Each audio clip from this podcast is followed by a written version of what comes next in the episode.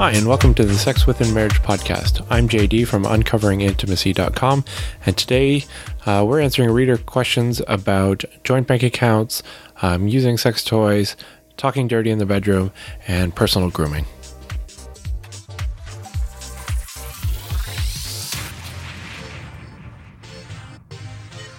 All right, so I thought I'd change up the format for the podcast a bit. I got a lot of questions uh, through the blog, and I honestly don't have time to answer them all in posts. Um, and often I don't get their email addresses or any way to contact them again to say, Hey, I already answered this question in this blog post three years ago.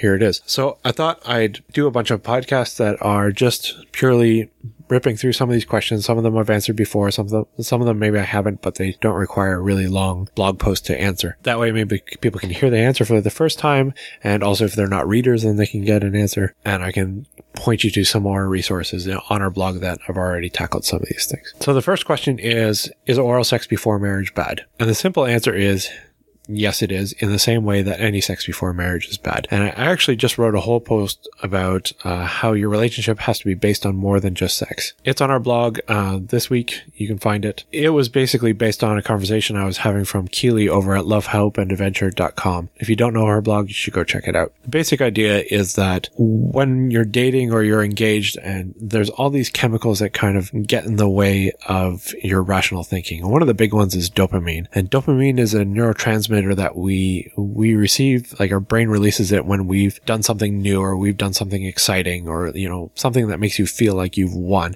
it's known as the reward drug of the brain so the problem is if you introduce too much physical uh, intimacy into your relationship too early um, you start getting too much of this dopamine and it really messes with your judgment because you're basically on this natural drug high uh, where your judgment is impaired and you're no longer thinking rationally about things.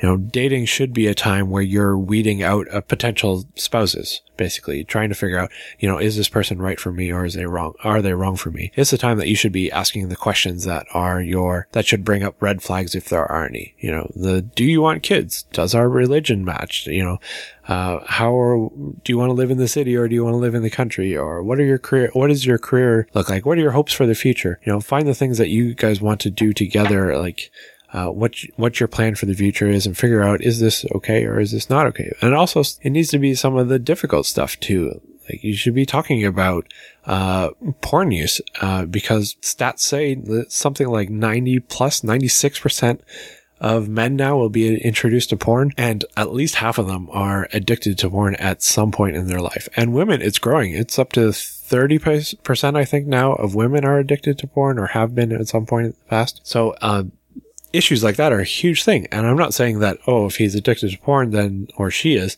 then that's like, oh, you can't marry them anymore. But I'm saying you should be aware of them. You should know the conflicts that are going to come up in your marriage. Uh, also things like, you know, uh, do you want kids? How many kids do you want? Uh, do you want? What is your, how do you see raising kids? Like, what's your, what would your parenting style be like? Um, things like finances. Are you a saver? Are you a spender?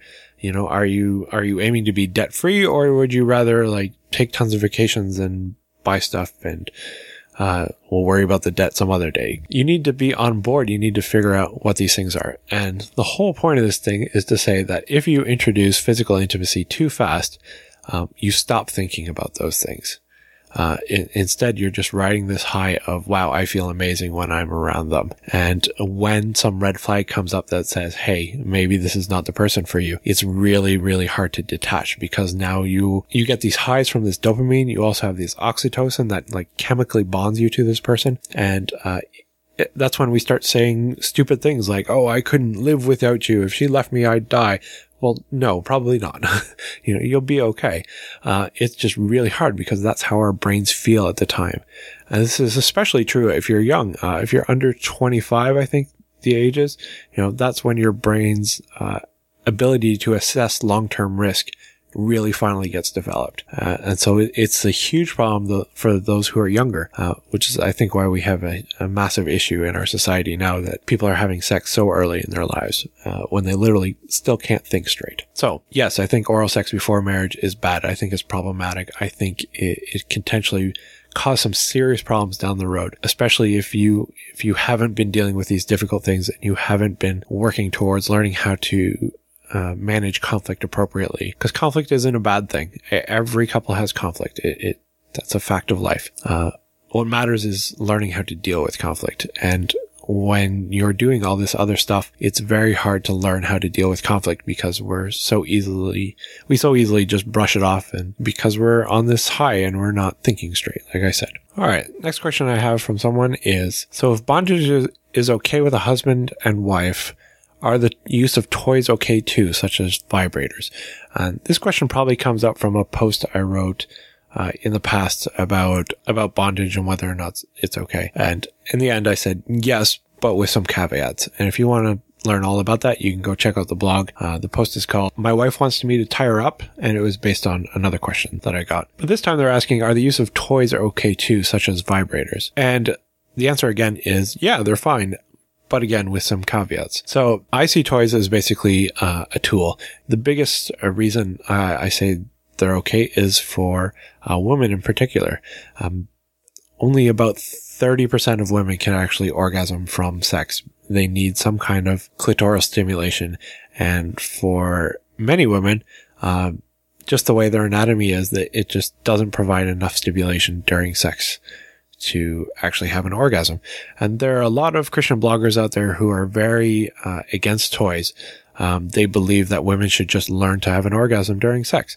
And unfortunately, the reality is that that's simply not possible for the majority of women. And so if they ever want to have an orgasm with their spouse during sex, they, they, they're basically being told by these people, sorry, it's not for you, or, well, you just haven't learned to do with it, do it yet. And it ignores, uh, the fact that for some people, their biology just doesn't allow for that. And there's absolutely nothing in the Bible that says, oh, you can't use toys. There's no mention of toys at all, because of course they didn't have any. And some people make some really large stretches to try to equate certain things in the Bible to sex toys. And, uh, frankly, I think they're just trying to support their mindset. In our marriage, uh, we have some rules that like well, we don't, we don't masturbate alone because we believe that sex is something that should be shared with your spouse. So the toys only get used when we're together. For us, we don't buy any toys that are like they look like a real, a real body part. So we wouldn't be buying like replica genitals from anywhere. And the other thing is that, um, the toy should not be the focus of our time. The, the toy should be there to uh, provide stimulation, but the focus should still be on the two of us or one of us serving the other. And if you're looking for a good first toy to use as a couple, you can check out on the blog at uncoveringintimacy.com. There's a post called What is a Good First Adult Toy? Um, you can search for it and find it. It was not last Christmas, but two Christmases ago in 2015. There's also a, coupon code that you can use at marrieddance.com, uh, which is the toy store that we always suggest people go to because it's a Christian run, uh, online toy store for married couples. And so there's no, uh, bad images on there. They don't sell porn DVDs and some of the stuff that you see in a lot of the other store stores. Um, Anyway, so there's a coupon code if you use either Sex Within Marriage or Uncovering Intimacy. They both work uh, they'll get you 10% off your first toy. All right. So the next question I have is, should couples share the same bank accounts? Is it right for a spouse to hide bonuses in financial packages? So I wrote a post, uh, last October with the title, should you have joint bank accounts as a couple? And this was based on my sister getting married. Uh, and she had asked before she got married, hey, should we have joint bank accounts? Because they're already established people, uh, they already had their own lives and now they were joining their lives together and they're just wondering, Hey, what should we do with our bank accounts? And I said, yeah, definitely. You should, you should definitely have joint accounts, uh, for a number of reasons. Um, for one, uh, in a symbolic way, it's very much, uh, I'm not hiding anything from you. Like we're actually joining our lives together. It's not going to be, uh, two separate lives that happen to live in the same household and have sex together. So it, it kind of signals commitment to each other and to everybody else. Um, another thing is that it fosters um, marital intimacy. So when both spouses can see the account, see the balances, see what's coming in and coming out, it has a, a, bigger opportunity to have conversations about things like spending habits and savings and, and, uh, how what kind of financial stewardship you are having over your household together. And I think that's important because often we don't really talk that much about uh, material intimacy in marriage. We talk a lot about emotional and physical and sometimes spiritual, but almost never about material intimacy. And that is, you know, what are we doing with the things that we have? And I think that's a part that gets often overlooked. And I keep hearing the stats that say that uh, money problems are one of the, like the number one or the number two or the number three cause of divorce. Uh, and no one can quite agree on which is the most important, money or sex or something else, but it's one of the big things is money. And so if you're having, if you have separate accounts and you're hiding stuff from each other, you know, there's a bigger chance that there will be uh, mistrust there and uh, for your spouse to think that you're hiding something. And so if they are actually hiding bonuses and financial packages and incentives and uh, income that's coming in, I think that's a serious problem because uh, what you're basically saying to your spouse is, you know, this is my money, not your money. Uh, and there really should not be any my or your in a marriage. You know, the whole point of joining two lives together is to say, you know, we are going to do this together as a team, not as individuals. And so, yeah, I think, I think couples should share bank accounts and it's definitely not right to hide hide any kind of income or even expenses either. Same thing. That's, that's basically saying, I'm taking this money because I think I deserve it and I don't even need to tell you about it. And it's, it's really quite condescending. The other thing is that, uh, if you have joint accounts, it makes a lot of logistical things easier, uh, especially regarding, uh, like when you have a spouse that maybe gets into a coma or, uh, is hospitalized for a long period of time where they're disabled and they can't access their own money. Um, if you can't access their funds and you can't pay their bills, you know, that can be a serious problem.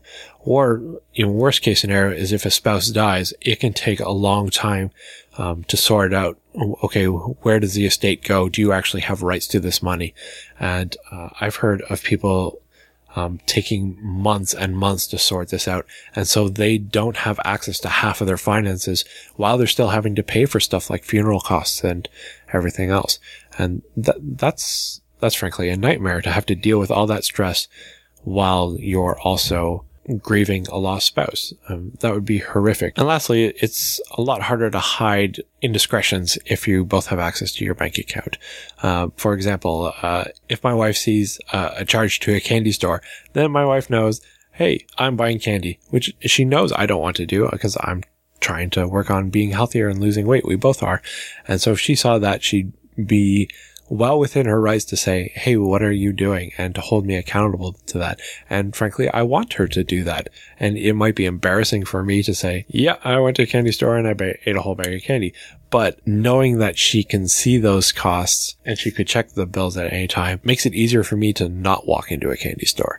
So in that way, it's, it's kind of, it adds accountability, but also kind of the, the threat of accountability in a good way, if that makes sense. So, in short, yeah, I definitely think couples should have joint bank accounts. And next question is, is it okay to talk dirty to your spouse or have them talk dirty to you? Very explicit use of language. I don't swear, but I enjoy this kind of talk with my other half. I've gotten this question so many times that I actually wrote uh, an entire ebook on this. Um, not only talking about why I think it's okay, but also kind of how to start. And I did not write a blog post and I won't share the details of it in this podcast because it includes explicit language, which I wouldn't do in a public forum like on a blog post or on a podcast. But if, if you want to see that resource and you want examples that are given, uh, in an informative way without trying to be overly erotic, um, then you can check that out on the blog. So if you go to, over to uncoveringintimacy.com, uh, just search for introduction to talking dirty, uh, or you can probably find it way at the bottom. Uh, in the footer, we have a bunch of our resources there as well. Uh, you can also buy it on Amazon for your Kindle uh, if you prefer to have it there. But the short answer is that, you know, there are a lot of words that are, they're not acceptable to be used in public, but there's no reason that we can't use it in private so long as it's not uh, denigrating or putting down our spouse. Uh, I, I don't believe we should use language that humiliates them or that makes them feel bad in any way. But there are words that I think that we can reclaim that um, get us excited because it is kind of outside the box and it is kind of uh, taboo and they, they can definitely, uh, kind of boost our arousal, uh, in a positive sense. If that kind of language is just for you and your spouse, then, uh, again, with those caveats I said earlier, then I think you're fine. All right. So one last question. This reader sent in, how much do other Christian women shave or trim their pubic hair? And, uh, I actually ran a survey for this, oh, quite a while ago, back in May of 2016. So how, how many do the women? 16% of them say they do daily. 23% said at least once a week. 14% said at least once every two weeks. 20% at least once a month. 7% every other month. 9% every other quarter or every quarter. And 4% at least every year. So that's about 6% that don't ever. So how much do other Christian women shave or trim their pubic hair? 94% at least do it once a year. So I hope that answers the question. And that's it for today's podcast. So thank you for listening. Uh, if you enjoyed this podcast and you want to hear more of them, please leave us a review on iTunes. If you want to contact me directly, my email address is jay at uncoveringintimacy.com. Um, if you're looking for more help with your married sex life, you can visit our website. It's uncoveringintimacy.com, and we have uh, hundreds of articles and other resources to help you out there. Or if you're looking to support us directly, uh, you can check us out on Patreon, or you can go to uncoveringintimacy.com slash champion and it'll forward to our Patreon page. And from there, you can get access to our secret Facebook group that's full of uh, sex positive Christians that are all there to help support each other.